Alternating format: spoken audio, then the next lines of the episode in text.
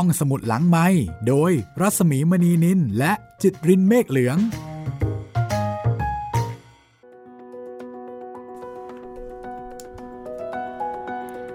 ตอนรับคุณผู้ฟังเข้าสู่ห้องสมุดหลังไม้และเบอิเรเชอาปลูกฝันไว้ในแผ่นดินตอนที่ 10 สวัสดีคุณจิตริน สวัสดีครับพี่หมี กลับมาสู่ห้องสมุดอันวาวุ่นที่ทำให้เด็กแต่ว่าเด็กไม่ได้อ่านอ๋อ ห้องสมุดหลังใหม่ของเรานี่สงบสบาย ฟิน chill นะคะครับแต่ห้องสมุดของมูริเอล โอ้มีเครื่องหมายคำถามตัวโตๆเลย เอ๊ะ มันยังไงกันเนี่ย เออเด็กยืมหนังสือไป แต่ปรากฏว่าเด็กไม่ได้อ่าน คนยืมไม่ได้อ่าน คนอ่านไม่ได้ยืมนะคะ แล้วคนอ่านนั่นก็คือพ่อของเด็กนั่นเองครับแล้วก็เลยกลายมาเป็นปัญหาให้มูริเอลต้องขบคิดใช่ไหมครับ คุณสามารถติดตามรายการห้องสมุดหลังใหม่ได้หลายช่องทางค่ะ ครับผมทั้งทางแอปพลิเคชัน แล้วก็เว็บไซต์ของไทย PBS Podcast นะครับ ทาง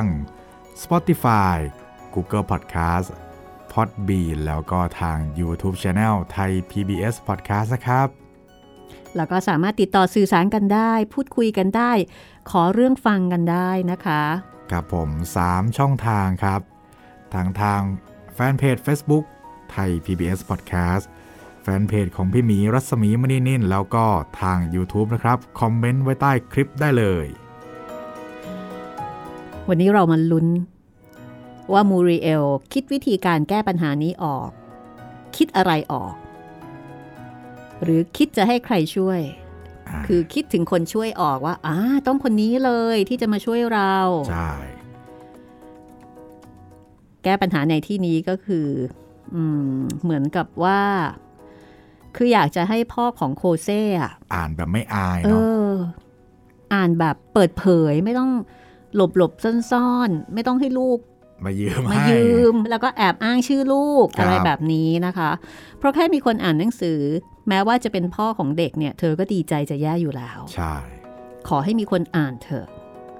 คนที่ชอบอ่านหนังสือก็จะอารมณ์ประมาณนี้ละค่ะครับแล้วห้องสมุดหลังใหม่เราก็ทำหน้าที่นะคะ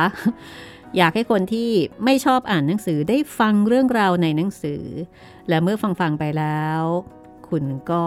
อาจจะอยากไปอ่านเองว่า เอ๊ะไอ้ที่ฟังสนุกสนุกๆอยู่นี้เนี่ย อ่านเองจะเป็นยังไงนะอ่า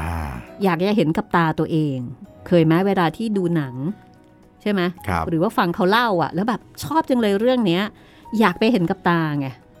ว่า เอ้ย ในหนังสือมันจะสนุกเหมือนที่ดูที่เล่าที่ฟังหรือเปล่าหรือว่ารูปเล่มมันจะเป็นยังไงขอไปดูหน่อยเธอะไปอ่านเองหน่อยเธอะนั่นแหละค่ะ วัตถุประสงค์ของเราเลยนะคะ และสำหรับหนังสือเล่มนี้ค่ะ ปลูกฝันไว้ในแผ่นดินลูเซียบาเกดาโนอาจารย์รัศมีกฤษณมิตรเป็นผู้แปลนะคะ ก็สามารถค้นได้ เดี๋ยวนี้อยากได้หนังสือเล่มไหนก็ถามอากูได้เลย ครับผมเดี๋ยวอากูก็พาไปเองนะใช่คะจะมือหนึ่งมือสองออนไลน์ หรือว่าเป็นอีบุ๊กก็ได้หมเยดอะแยะเลยค่ะ เอาละพร้อมแล้วที่จะไปเบยูเรเชอากับเราหรือยังคะ ถ้าพร้อมแล้วเดี๋ยวเราไปกันต่อเลย กับตอนที่ 10 ที่มูริเอลคิดออกแล้ว คิดอะไรออกไปเลยค่ะ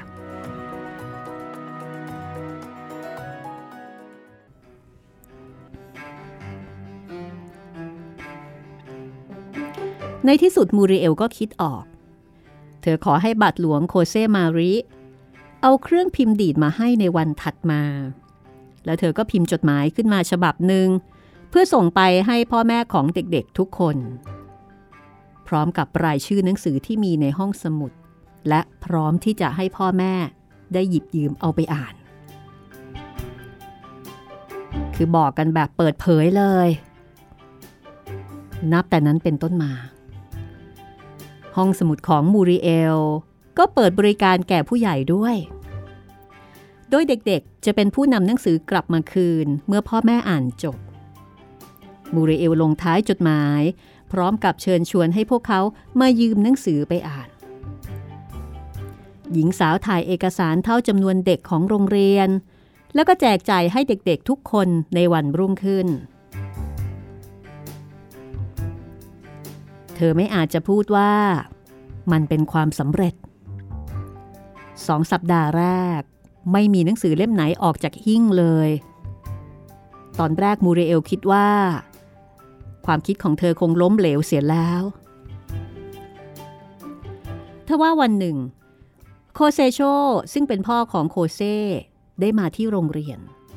เขาเริ่มบทสนทนา โดยถามถ่ายถึงการเรียนของลูกชาย พรางปรารบว่าไม่รู้จะจัดการอย่างไรดี เพราะโคเซ่เป็นเจ้าปีศาจน้อยจริง ๆ ไม่มีทางที่จะให้เขานั่งดูหนังสือตรงหน้าได้ ถ้าแม่เผลอ โคเซ่ก็จะไปอยู่ในคอกม้า หรือว่าแถวเล้าไก่โน่น โคเซโชแซงทำเป็นไม่สนใจ แต่เขาจ้องไปที่หนังสือ พรางบอกว่า อืม เป็นความคิดที่ไม่เลวเลย ที่ให้พ่อแม่เด็กยืมหนังสือไปอ่าน เพราะมีอะไรดีๆ มากมายในหนังสือ ถ้าเพียงแต่เขาจะมีเวลามากกว่านี้ โคเซโชบอกว่า อีกอย่างหนึ่งเขาเองก็ไม่ค่อยเข้าใจในบางตอน เพราะไม่ใช่คนมีความรู้ มูริเอลก็เลยบอกว่า คุณหาเวลาว่างเล็ก ๆ น้อย ๆ ได้เสมอนี่คะแล้วมันจะช่วยโคเซได้มากด้วย แกจะกระตือรือร้นมากขึ้น ถ้าเห็นคุณอ่านหนังสือ และรู้ว่ามันเป็นเรื่องจริงจังของผู้ใหญ่ คุณไม่คิดอย่างนี้เหรอคะ โคเซโชมีสีหน้าแช่มชื่นขึ้น แต่เขาก็ยังรีรีรอรอเพราะไม่รู้จะทำอย่างไรต่อไปเอ่อถ้าคุณครูจะกรุณา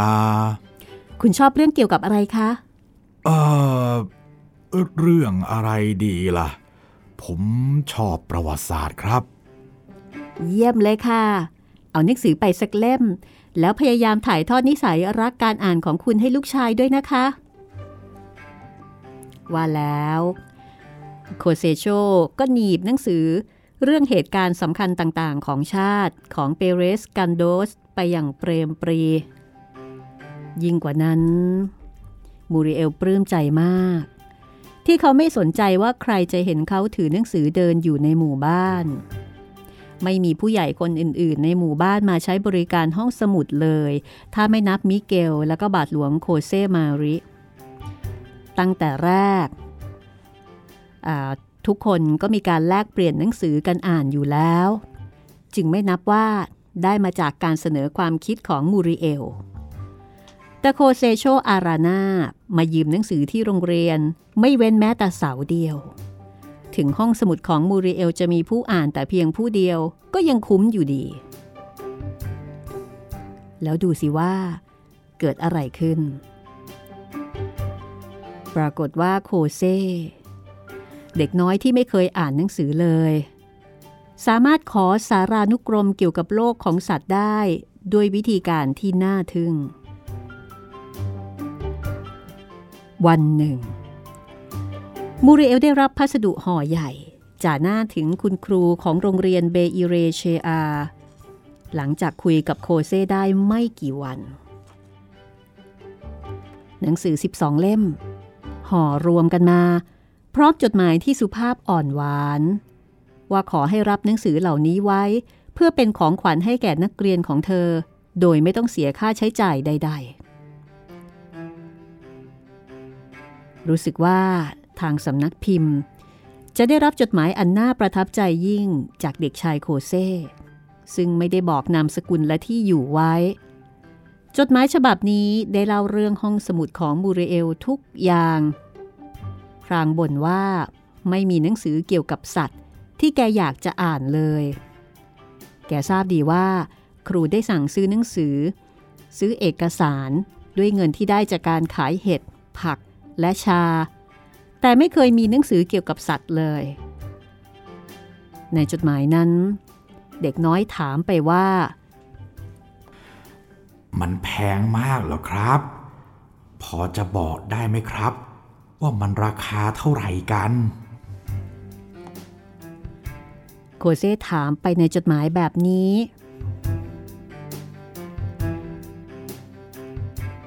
ในชั้นเรียนของมูริเอลนั้น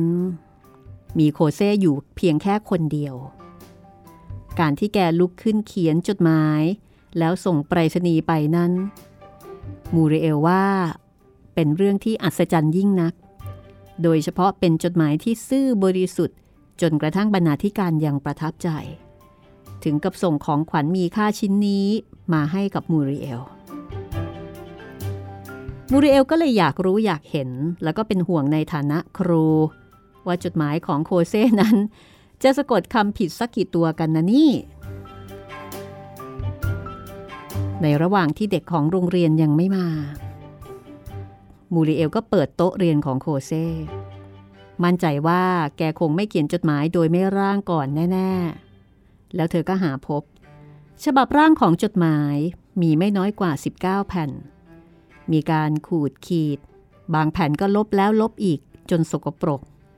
บางก็ลายมือไม่สวย หรือเขียนไม่ตรงบรรทัด ไม่ต้องสงสัยว่านี่แหละ คือจดหมาย มูเรลรู้สึกว่า โคเซ่เขียนได้ดีทีเดียว เป็นธรรมชาติ แล้วก็ลงท้ายจดหมายว่า โดยความเคารพจากโคเซ่ สิ่งที่เกิดขึ้น และแน่ใจได้ว่า นี่คือเหตุผลสำคัญที่ทำให้ชนะใจผู้จัดการ ก็คือ แก่ขึ้นต้นจดหมายอย่างง่ายๆ ว่า สำนักพิมพ์ที่รัก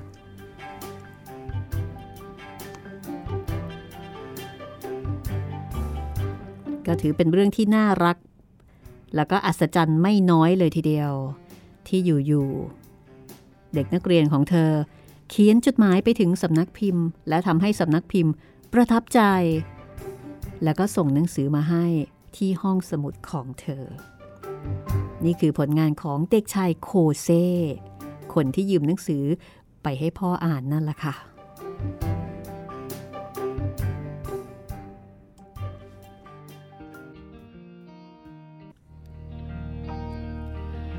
ถ้าพวกคุณไม่ลอบจนเกินไป และตกลงกันก่อน เรื่องอย่างนี้ก็คงไม่เกิดขึ้น ใครกันนะ ที่คิดจะปลูกพริกทั้งหมู่บ้าน แล้วก็จะขายมันได้ยังไงล่ะตอนเนี้ยมูเรียลพูดโดยไม่ได้ตั้งใจ แล้วก็รู้สึกอายเมื่อมีสายตาหกคู่ของบรรดาผู้ชายที่อยู่ในบ้าน จ้องเขม็งมายังเธอ ซึ่งกำลังนั่งเย็บผ้าอยู่ณมุมห้องอาหาร แล้วเผอิญได้ยินพวกเขาบ่นว่า ราคาพริกตกต่ำเหลือเกิน เธอจึงเผชิญหน้ากับพวกเขาอย่างไม่รู้ตัว พริก พริก พริกฮ่าคิดดูสิคะฉันไม่น่าเชื่อที่เกษตรกร 49 คน ไม่อาจร่วมมือกันตัดสินใจอย่างไตร่ตรอง โดยปราศจากการกล่าวหาที่ผิดๆว่าควรจะปลูกอะไรในแต่ละปี ก็ไม่เชิงว่าจะไม่น่าเชื่อ ถ้าเรามาคิดกันว่า พวกเขาต้องการจะมีเครื่องหว่าน 49 เครื่อง เครื่องเก็บเกี่ยว 49 เครื่อง และเครื่องฝัดข้าว 49 เครื่อง แต่ก็ไม่มีใครมีเครื่องจักรทันสมัยเหล่านั้นสักเครื่องเดียว ทั้งที่มันสามารถทำงานเองทั้งหมดได้โดยลำพัง และเหนือสิ่งอื่นใด ที่ดินนี้เหมาะสำหรับการปลูกพริกแน่หรือคะ มูริเอลอยากจะมีเวทมนต์คาถาเสกให้ตัวเองหายวับ หรือว่าแทรกกายลงใต้พระสุธาเสียเดี๋ยวนั้นเลยเมื่อหยุดพูด เธอคอยให้ครัวมินอีปารากิเรต่อว่าเรื่องต้นเฮเซลนัทแล้วก็ให้โตมัสย้ำว่าใบกระเทียมกับใบต้นหอมน่ะมันไม่เหมือนกันสักนิด แต่เปล่า ทุกคนเงียบกันหมด คงจะเป็นกังวลเรื่องท้องไร่ท้องนา พืชผล และความหายนะของพริก เสียจนไม่ได้ห้ามมูริเอลให้หยุดพูด คือปล่อยให้เธอพูดไป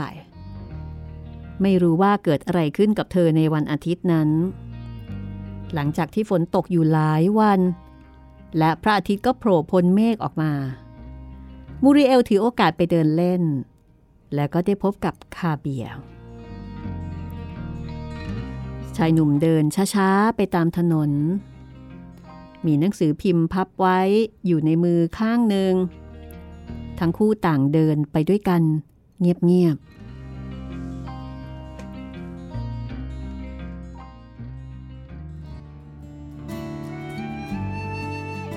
ทันใดนั้น เขาก็ย่อตัวลง กอบดินมาเต็มกำมือ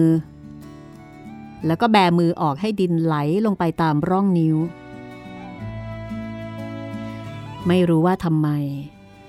มูเรเอลชอบการกระทำและท่าทีการมองของเขา รวมไปถึงกลิ่นหอมอ่อนๆของยี่ราจากตัวเขา กลิ่นซึ่งทำให้ระลึกถึงท้องทุ่ง พรุ่งนี้ผมจะหว่านข้าวสาลี หญิงสาวเพียงแต่ยิ้ม เพราะไม่รู้ว่าจะพูดอะไรดี ทั้งคู่ต่างมองตากัน แล้วจู่ๆเธอก็เริ่มพูดจาเจื้อยแจ้วได้อย่างน่าแปลกใจ คุณทำอะไรคะ ก่อนที่จะมาหลงเสน่ห์ท้องไร่ท้องนาที่นี่น่ะหญิงสาวถามอย่างไม่ระวังคำพูด อันที่จริงแล้ว ตั้งแต่เธอได้ยินพวกหนุ่มๆ สาวๆ แห่งเบอิเรเชอาคุยกันเรื่องการศึกษาของคาเบีย เธอก็มักจะถามตัวเองอยู่เสมอว่า เขาเรียนอะไรมานะ แล้วเขาเลิกเรียนกลางคันจริงๆเนอะหรอ หญิงสาวถามแล้ว ก็ไม่ได้หวังคำตอบ คือคิดว่าเขาคงไม่ตอบล่ะ แต่คำตอบก็คือ ดนตรี ก็แค่ดนตรีเท่านั้น เธอมองหน้าเขา ไม่มีทีท่าว่าเขาล้อเล่น เขาพูดจริง ๆ ถ้างั้น ที่บอกว่าคุณเล่นออร์แกนได้ ก็ไม่ใช่เรื่องพูดเล่นสิคะ พูดเล่นทำไมผมต้องพูดเล่นด้วยล่ะครับ ผมเล่นออร์แกน เปียโน แล้วก็เครื่องดนตรีอื่น ๆ ได้ด้วย หรือจะพูดให้ถูกก็คือ ผมเคยเล่น ก็น่าแปลกอยู่รอก ดิฉันหมายถึงว่า การที่คุณเรียนดนตรีมาก่อน แล้วก็ตัดสินใจมาทำเกษตรทีหลัง อืม เพราะว่าทั้งสองอย่างนี้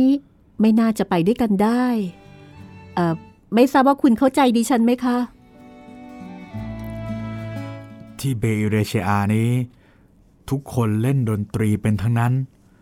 พวกเราเป็นนักดนตรีโดยกำเนิด ผมก็ไม่รู้ว่าเพราะอะไร เพียงแต่ผมเริ่มเร็วเกินไป ตอนนั้นบาทหลวงประจำหมู่บ้าน สังเกตเห็นพรสวรรค์ทางดนตรีของผม จึงบอกพ่อให้ส่งผมเข้าเมืองไปเรียนหนังสือทันที ขณะนั้นผมอายุแค่ 12 ขวบเอง พออายุ 15 ก็ได้ออกแสดงคอนเสิร์ตออแกนในวิหารหลายแห่ง หญิงสาวมองคาเบียด้วยความชื่นชม รู้สึกว่าเขากำลังเล่าเรื่องที่แสนวิเศษให้เธอฟัง หรือว่าตนเองกำลังตกอยู่ในความฝัน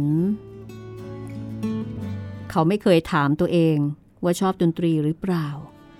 จนกระทั่งสิบปีผ่านไป เขาจึงกลับมาที่เบอิเรเชอาเพราะแม่ของเขาเสียชีวิต เขาได้หวนกลับมามีความสัมพันธ์กับคนในหมู่บ้าน ท้องทุ่ง และผืนดินของเขา เขาเปรียบเทียบการทำงานของคนที่นี่ กับที่ได้ไปเห็นในต่างประเทศ จึงเข้าใจว่า เพราะเหตุใดผู้คนที่นี่ยังยากจนอยู่ แม้ว่าได้ทุ่มเททำงานอย่างหนักเพียงใดก็ตาม เป็นเพราะชาวบ้านขาดการจัดการที่ดี เกษตรกรเหล่านั้นเป็นเจ้าของผืนดินอันล้ำค่า แต่กลับไม่ให้ผลผลิตอะไรเลย อนาคตของลูกหลาน ถ้าไม่ดำเนินรอยตามทางอันแสนสลดหดหู่ และล้าหลังของปู่ย่าตาทวด ก็อพยพเข้าเมืองกันหมด เด็กส่วนใหญ่ไม่กลับถิ่นฐาน เมื่อพ้นจากการเกณฑ์ทหาร แม้ว่าพวกเขาจะยังทวินหาท้องทุ่งเขียวขจีในวัยเยาว์ก็ตาม แล้วเบอิเรเชอาก็จะเฉาตาย คาเบียจึงคิดว่า บางที เขาน่าจะรวบรวมพักพวกเพื่อนฝูง พื่อวางแผนร่วมกัน ในการเพาะปลูกด้วยเครื่องจักรทันสมัย และค้าขายผลผลิตเอง โดยไม่ผ่านพ่อค้าคนกลาง เขาคิดกระทั่งว่าน่าจะมีอุตสาหกรรมอะไรสักอย่าง เพื่อที่จะสร้างงาน และดึงดูดให้หนุ่มสาวที่กำลังจะทิ้งหมู่บ้านไปหางานทำในเมือง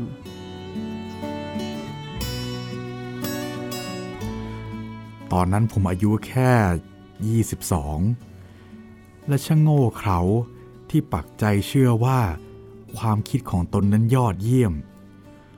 ทุกคนคงเห็นด้วยและยอมรับทว่าแท้จริงไม่มีใครเข้าใจผมแม้แต่คนเดียว ไม่มีใครเข้าใจว่า ดนตรีไม่มีความหมายกับผมอีกต่อไป และผมก็จะอยู่ที่หมู่บ้านทำไร่ทำนาที่ท้องทุ่งแห่งนี้ พ่อที่น่าสงสาร ท่านรับไม่ได้เฉกเช่นพ่อคนอื่นๆ ที่ล้วนปรารถนาให้ลูกของตนมีชีวิตที่ดีกว่า และคิดว่าสิ่งที่ดีกว่านี้ จะต้องอยู่นอกหมู่บ้านของเราเสมอ พ่อยอมอาบเหงื่อต่างน้ำเพียงเพื่อให้ผมได้ร่ำเรียนสูงๆ จะได้เป็นเจ้าคนนายคนราวกับว่าพ่อไม่ได้เป็นอย่างนั้นนั่นแหละ ราวกับว่าคนที่รู้จักใช้ภูมิปัญญาของตน พลิกฟื้นผืนดิน ให้ผลิดอกออกผล จะมีเกียรติน้อยไปกว่าคนที่สามารถสร้างสรรค์เสียงอันไพเราะ ออกมาจากกล่องไม้อันเป็นสิ่งประดิษฐ์ได้ พ่อตายไป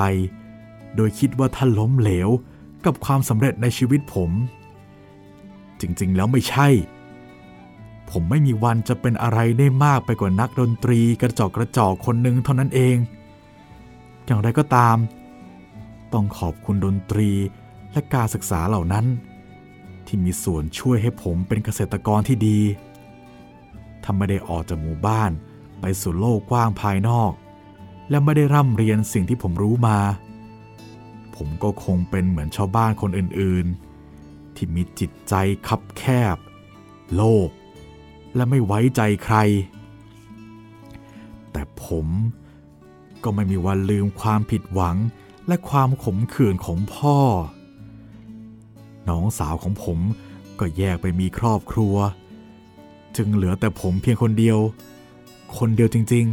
ๆ เพราะไม่มีใครสนับสนุนแผนการของผม ไม่มีใครสนใจใครรู้เรื่องเครื่องจักรการเกษตรตลอดจนคิดร่วมแรงกัน แต่ละคนก็อยู่ในบ้านของตน มีชีวิตแบบตัวใครตัวมัน นี่เป็นคติประจำใจของพวกเขา ซึ่งได้ยินได้ฟังกันมานับไม่ทั่วแล้ว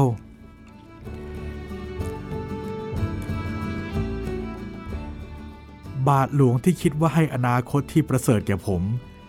เรียกผมว่าเจ้าลูกแกะหลงทางด้วยละ แล้วท่านก็บอกผมว่า ผมทำให้พ่อตายเร็วขึ้น เพราะความบ้าบอของผมทำไมผมจึงไม่คิดให้ดีเสียก่อน คิดดูสิ อายุ 12 ขวบเนี่ยนะ ใครจะรู้ว่าต้องการเป็นอะไรขณะอายุ 12 ปี ผมจะต้องอุทิศเวลาทั้งหมด เพียงเพื่อจะได้เป็นนักดนตรีกระจอกกระจอกไปตลอดชีวิตนะหรอ ไม่ปฏิเสธละ ว่าผมชอบ และรักดนตรี แต่มันก็ไม่ใช่สิ่งสำคัญที่สุดในการมีชีวิตอยู่ของผม แต่ในตอนนั้น คุณมีคู่รักอยู่ไม่ใช่เหรอคะ เธอไม่ได้เป็นกำลังใจให้คุณหรอกเหรอ ใช่ ผมมีอดีตคู่รักอยู่ เธอตามผมมาตอนแม่ผมเสียชีวิต แล้วเธอก็หลงไหลกับทุกสิ่งทุกอย่างที่เธอพบเห็นที่นี่ ไม่ว่าจะเป็นธรรมชาติที่สดสวยของท้องทุ่ง หรือความงดงามตามแบบฉบับของชนบท กระทั่งโคลนของที่นี่ เธอยังบอกว่าชอบเลย แล้วคุณล่ะ ชอบโคลนไหมดิฉันเหรอคะอืมไม่หรอกค่ะ แต่ดิฉันก็มีรองเท้าบูทสูงคู่หนึ่งที่ใช้การได้ดีทีเดียวละแต่อดีตคู่รักของผมชอบนะเธอไม่ปรารถนาจะออกจากดินแดนแห่งสวงสวรรค์นี้ทว่าพอผมบอกกับเธอว่า ผมจะปักหลักอยู่ที่นี่ตลอดชีวิต ไม่โยกย้ายไปไหนเธอกลับตกใจกลัว เธอว่าเท่ากับเอาชีวิตทั้งชีวิตมาฝังไว้ที่นี่โดยเปล่าประโยชน์ เธอสงสัยว่า ผมคิดอย่างนี้ได้อย่างไรกัน และคุณไม่ได้พยายามที่จะอธิบายให้เธอเข้าใจหรอคะ ไม่หรอกครับ ผมว่าเราสองคนไม่มีอะไรเหมือนกันอีกต่อไป เราต่างไม่เข้าใจกันและกัน เธอรักนักดนตรีที่อาจจะมีชื่อเสียงวันหนึ่งในอนาคต และชายคนนั้นก็ปราศจากตัวตนเสียแล้ว คนที่อยู่ที่เบอิเรเชอานี้ ก็ไม่ใช่คนเดิมอีกต่อไป ส่วนผมก็ฝันถึงผู้หญิงธรรมดาธรรมดาสักคนที่มีชีวิตเรียบง่าย และแน่ละ ไม่มีอะไรเหมือนเธอเลย ด้วยเหตุผลนี้แหละ เธอจึงจากไปแต่งงานกับชายแก่อายุคราวพ่อ ซึ่งผมแน่ใจว่าเขาต้องเป็นสามีที่ดีกว่าผมแน่นอน น่าแปลกที่ผมไม่ได้รู้สึกเจ็บแค้นอะไรเธอเลย ที่จริง ผมจำหน้าเธอไม่ได้ด้วยซ้ำไปเออแล้วคุณเลิกเล่นดนตรีตั้งแต่นั้นมาเลยเหรอคะ ใช่ครับ ทั้งๆทที่คุณมีพรสวรรค์ คุณไม่นึกเสียดายหรอกเหรอ ดนตรีและผืนดินเป็นสองสิ่งที่ไม่มาบรรจบกันง่าย ๆ แต่ก็ใช่ว่าจะไปด้วยกันไม่ได้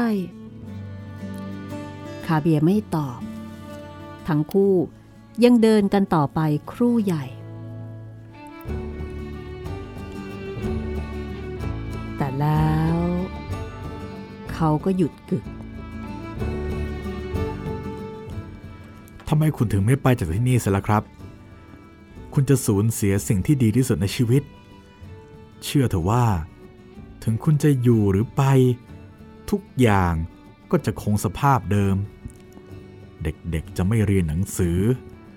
พวกแกจะมีจิตใจคับแคบ และโลภมากเหมือนพ่อแม่ และเชื่อว่าคนที่จะมาสอนให้เขามีชีวิตที่ดีขึ้น คือคนที่มาแสวงหาผลประโยชน์จากแกเท่านั้น ไม่ได้มีความจริงใจ หรือหวังดีอะไรหรอก และหากจะมีสักคนที่เล่าเรียนนั้น ก็ไม่ใช่เพื่อคิดจะอยู่ที่นี่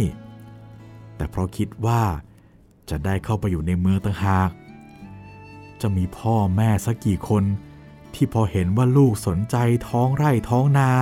แล้วจะรีบส่งแกไปเข้าเรียนโรงเรียนเกษตรโดยตรง หรือพ่อแม่ที่จะอุทิศตัวเพื่อให้ลูกมีอาชีพเกษตรกรที่หมู่บ้านต่อไป ไม่มีหรอกครับ ถ้าแกอยากจะเรียน ก็เพราะอยากจะเป็นวิศวกร เภสัชกร หรือทำงานในธนาคาร แต่ถ้ากับผืนดิน ถ้าเพื่อแผ่นดินแล้วก็ ไม่จำเป็นต้องร่ำเรียนให้ลำบากลำบนหรอก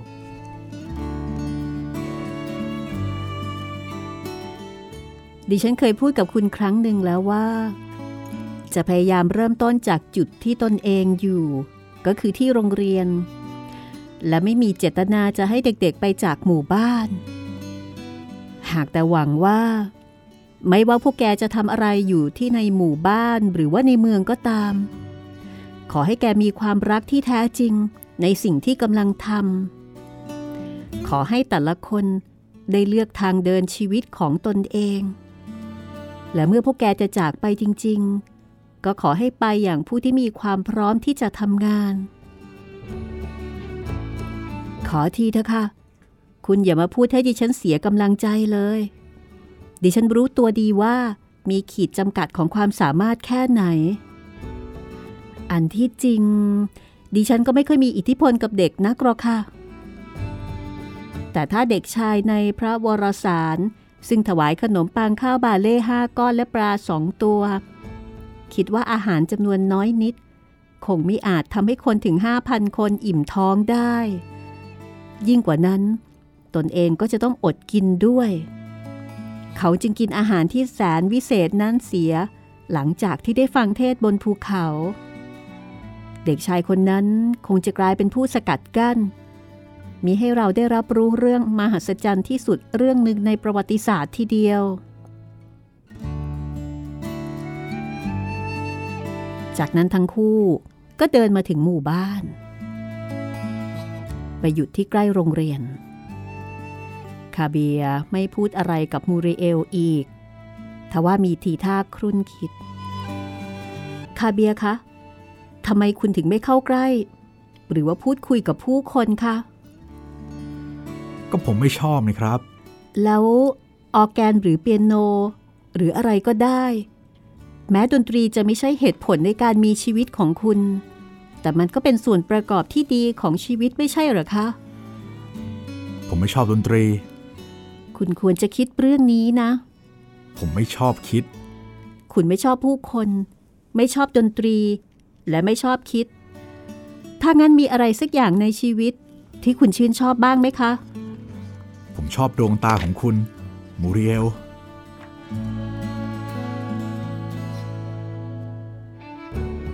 หญิงสาวรู้สึกใบหน้าร้อนเผาและแน่ใจว่า คงจะแดงเป็นลูกตำลึงสุกเธอรู้สึกอายจนเขาสังเกตเห็นได้ เธอก้มหน้าด้วยความประหวั่นพรั่นพรึง ตอนนี้น้ำตาได้เอิดท้นขอบตาของเธอ คาเบียมองเธออย่างงงงวย ระคนประหลาดใจ แล้วในที่สุด เขาก็พูดขึ้นว่าขอโทษครับมูริเอลไม่มีอะไรจะต้องยกโทษให้เขา จะมีผู้หญิงคนไหนกัน ที่คิดว่าจะได้รับความเสียหายจากถ้อยคำเช่นนี้ เพียงแต่เธออัศจรรย์ใจจนอ่อนเปรี้ยไปหมด เพราะว่าทั้งคู่คุยกันสารพัดเรื่อง เธอมั่นใจว่าทั้งคู่จะเป็นเพื่อนที่ดีต่อกัน แต่แม้กระนั้น เขาก็ยังไม่เคย แม้แต่จะชม ว่าเธอน่ารัก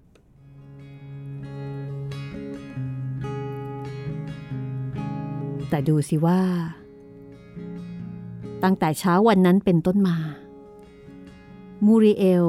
เปลี่ยนไปมากขนาดไหน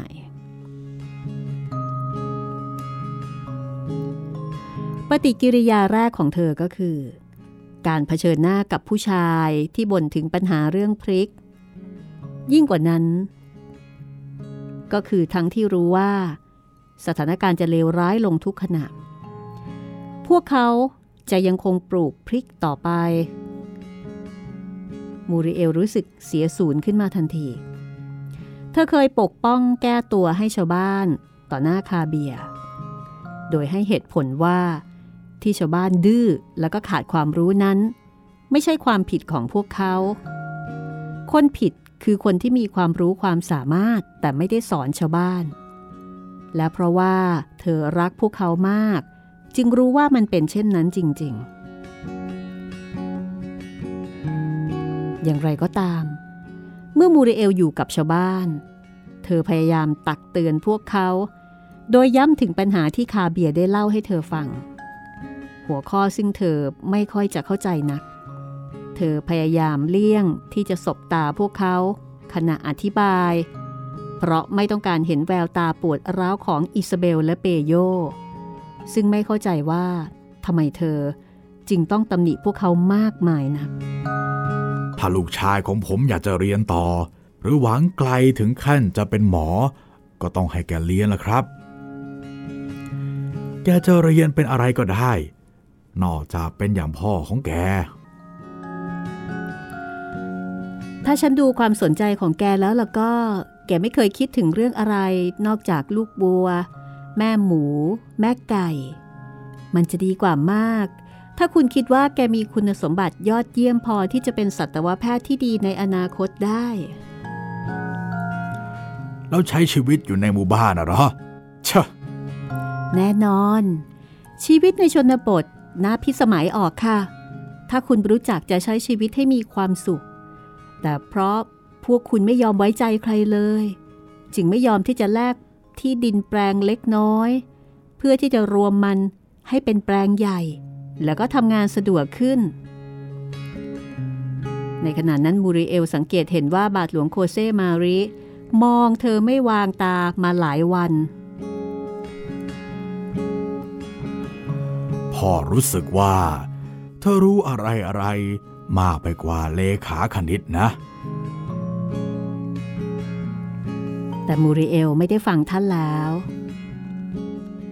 เธอคิดว่าจะเปลี่ยนทรงผมดีไหม เพราะว่าหลายปีมาแล้วที่เธอไว้ผมทรงเดิม อันที่จริงน่าจะตัดผมหรือว่าลองไว้ผมม้าดูบ้าง แต่พออยู่หน้ากระจกในห้องครั้งใด ก็ตัดสินใจไม่ได้สักที ยิ่งกว่านั้น เธอยังมองไม่เห็น แม้แต่ดวงตาของตนเองในกระจกที่พร่าเลือน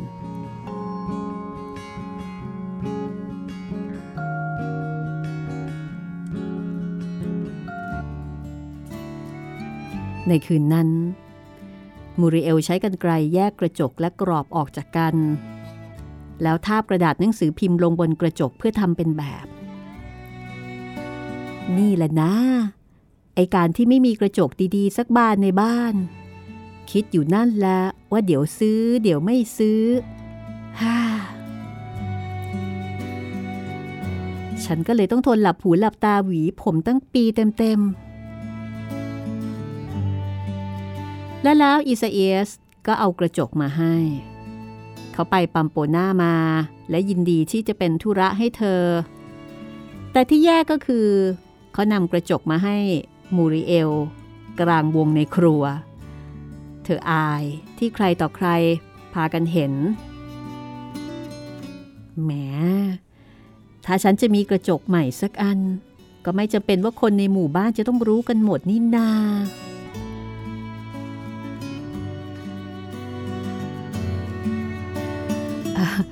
กระจกนี้นะ่ะสำหรับไว้ในห้องน้ำนะคะ คืออันเก่าที่มีอยู่ชำรุดเสียจนมองไม่เห็นลูกตา หรือว่าจะใส่เลนได้นะคะมูริเอลพูดเสริมโดยไม่รู้ตัว ในขณะนั้นมิเกลเดินตามอียากิ ซึ่งเป็นอิสุกอิสัยเข้ามาในครัว เขามองลึกลงไปในดวงตาของมูริเอล ราวกับอยู่หน้ากล้องจุลทรรศน์อย่างไรอย่างนั้น คุณใช้เลนส์สายตาเหรอโมริเอล มูริเอลถึงกับสะดุ้งเฮือกทำไมฉันถึงได้พูดอะไรที่โง่เง่าออกไปนะอ่าเปล่าไม่ได้ใช้หรอกค่ะ แต่ใครจะรู้ว่าดิฉันอาจจะต้องใช้มันในอีกไม่กี่ปีนี้ก็ได้ หลังจากที่แก้ตัวด้วยถ้อยคำอันเป็นปรัชญาแล้วมูริเอลก็ขอให้เปโย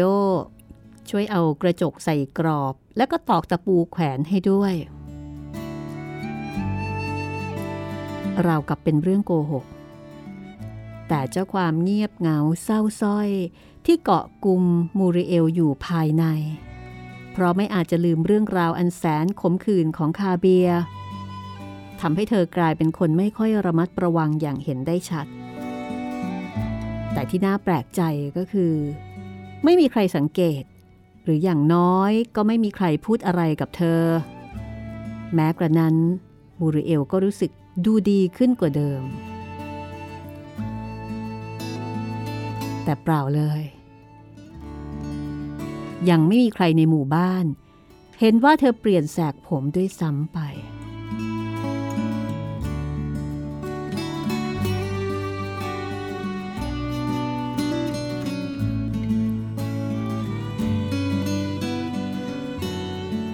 ก็ตามประษาคนมีความรัก เริ่มสนใจตัวเอง เริ่มจากการเปลี่ยนกระจก เพื่อให้เห็นตัวเองชัดขึ้น เปลี่ยนวิธีการหวีผม ซึ่งก็คิดว่านี่เป็นการทำอะไรใหม่ ๆ ให้กับตัวเองแล้วนะ แต่ปรากฏว่า ไม่มีใครสังเกตเห็นความเปลี่ยนแปลงนี้เลยแหม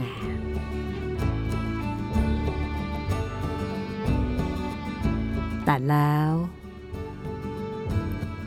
ก็เกิดเรื่องใหญ่ขึ้นในโรงเรียน เรื่องที่ทำให้มูริเอลต้องลืมเรื่องการแต่งเนื้อแต่งตัวไปก่อน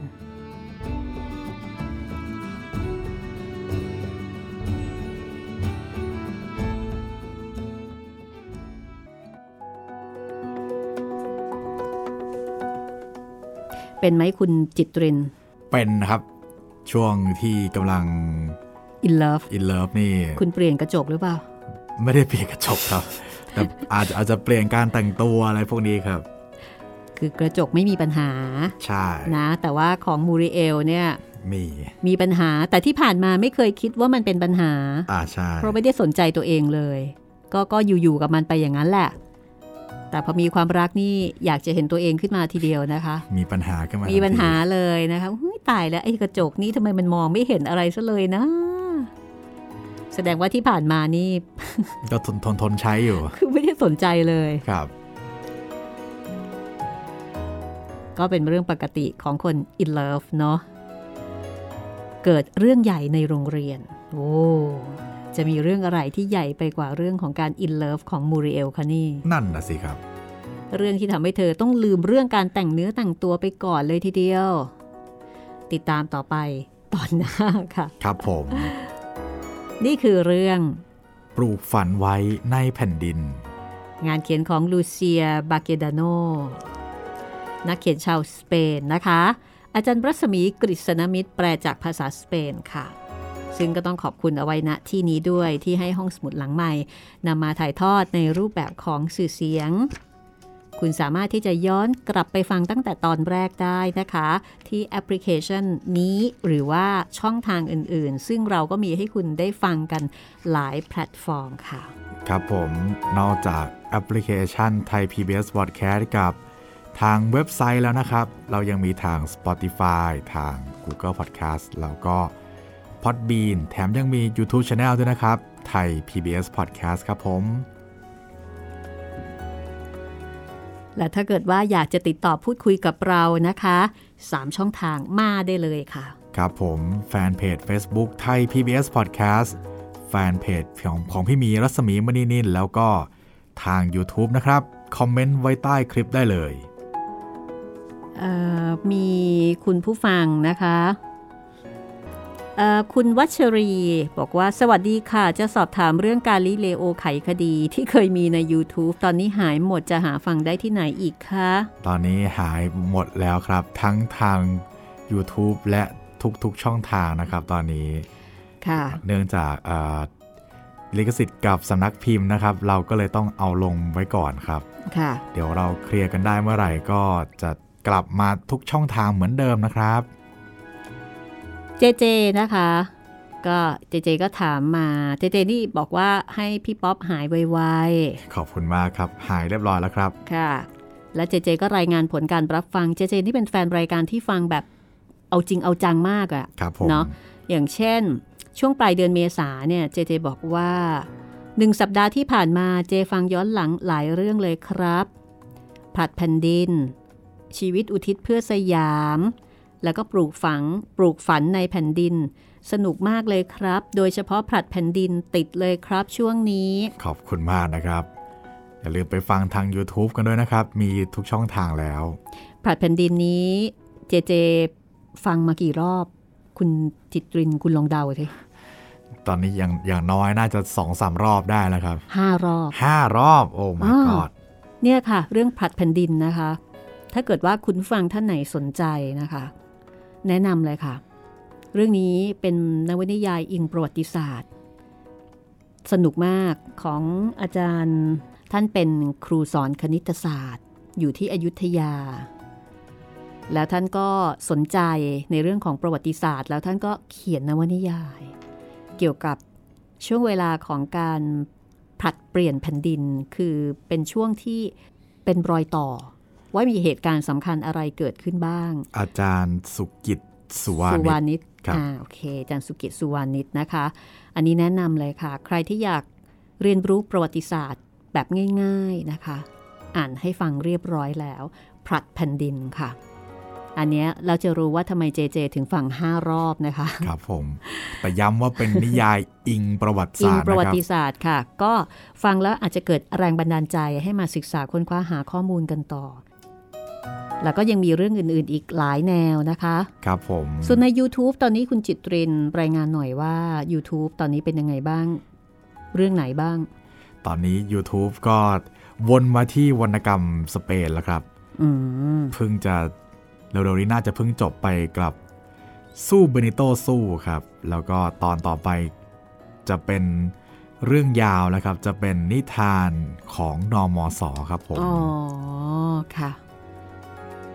แล้วก็อย่าลืมนะครับ ทักทายกันมาได้นะครับ ชาว YouTube ฟังค่ะคลิปไหนฟังตอนไหนก็ทักทายมาได้ตอนนั้นเลยค่ะ ในคอมเมนต์นั้นเลยครันะคะผมวันนี้หมดเวลาของห้องสมุดหลังไม้แล้วกับปลูกฝันไว้ในแผ่นดิน เราก็กลับมาที่บ้านของเราเหมือนเดิมนะคะ ที่ประเทศไทยเราและเดี๋ยวตอนหน้า ค่อยกลับไปเบอิเรเชอากันใหม่นะคะครับหมู่บ้านที่ทุกคนมีดนตรีในหัวใจ ทุกคนเป็นนักดนตรีโดยกำเนิด เหมือนกับมีพรสวรรค์ในการเล่นดนตรี นั่นนะสิ ตอนต่อไปค่อยไปกันใหม่ วันนี้ลาไปก่อน สวัสดีค่ะ สวัสดีครับ